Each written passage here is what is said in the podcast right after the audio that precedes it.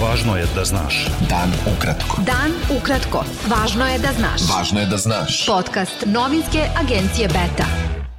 28. septembra sa vama Darko Čačić. Premijer Hrvatske Andrej Plenković izjavio je da je u varivodama kod Kistanja počinjen težak zločin protiv nevinih ljudi koji je uvreda za savremenu Hrvatsku. U varivodama je pre tačno 25 godina ubijeno devet srpskih civila. Podpredsednik vlade Hrvatske i predstavnik Srba u toj zemlji Boris Milošević ocenio je kao veliku stvar dolazak Plenkovića na komemoraciju ubijenim srpskim civilima u Varivodama. Ministar spoljnih poslova Srbije Ivica Dačić i ambasador Nemačke u Beogradu Tomas Šib ocenili su da su odnosi dve zemlje na visokom nivou i da ih karakteriše intenzivna saradnja, kako na političkom, tako i na ekonomskom planu, budući da je Nemačka prvi spoljnotrgovinski partner Srbije. Prema najnovijim podacima Ministarstva zdravlja Srbije, zaraza koronavirusom potvrđena je kod još 30 osoba, a od posledice infekcije umrla je još jedna osoba. U bolnicama je 279 obolelih, od kojih je 20 na respiratoru. Krizni štab vlade Srbije za zaštitu od koronavirusa odlučio je da produži radno vreme kafićima i restoranima bez bašte do 23 časa. Štab je međutim saopštio da ta odluka ne može da se tumači kao ublažavanje mera jer sada nije trenutak za to.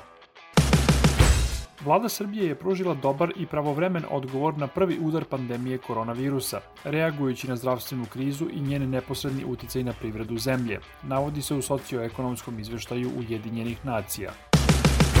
U Srbiju su stigle prve 344.000 doza vakcine protiv sezonskog gripa, a distribucija ka institutima i zavodima za javno zdravlje počela je danas.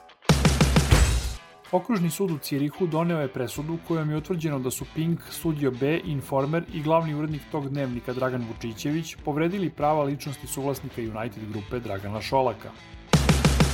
Odbornici Skupštine Beograda usvojili su odluku o bratimljenju Beograda i Banja Luke. Toj odluci prethodila je žučna rasprava odbornika vladajuće većine sa odbornikom opozicionog građanskog demokratskog foruma Radetom Veljanovskim. Veljanovski je odluku kritikovao kao nastavak politike srpskog člana predsedništva Bosne i Hercegovine Milorada Dodika, a vlast ga je optužila da zastupa antisrpske stavove.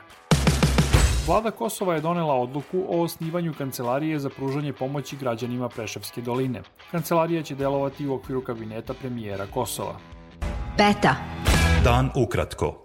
Najmanje 39 ljudi poginulo je u juče započetim sukobima u oblasti Nagorno Karabah, saopštile su vlasti tog područja oko kojeg se decenijama spore Jermenija i Azerbejdžan. U sukobu su poginula 32 borca, petoro azerbejdžanskih i dvoje jermenskih civila. Evropska unija je saopštila da je eskalacija nasilja u Nagorno Karabahu veoma zabrinjavajuća i da je bilo kakvo mešanje neprihvatljivo.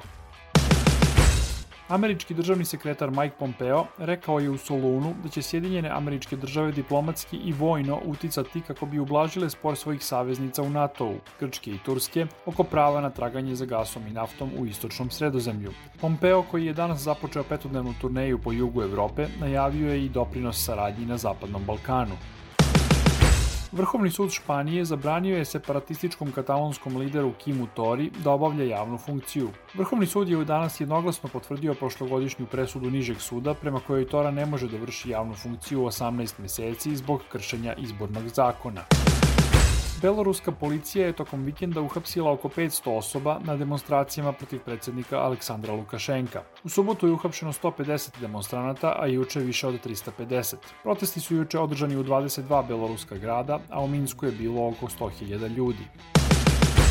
Američki predsednik Donald Trump nije platio porez za 10 od 15 poslednjih godina, objavio je New York Times. U godini kada je pobedio na predsjedničkim izborima i u prvoj godini u Beloj kući, Trump je platio svega 750 dolara poreza na dohodak. Bilo je to sve za danas. Sa vama je bio Darko Čačić, slušajte nas i sutra. Pratite nas na portalu beta.rs. I društvenim mrežama. Važno je da znaš. Dan ukratko. Podcast novinske agencije Beta.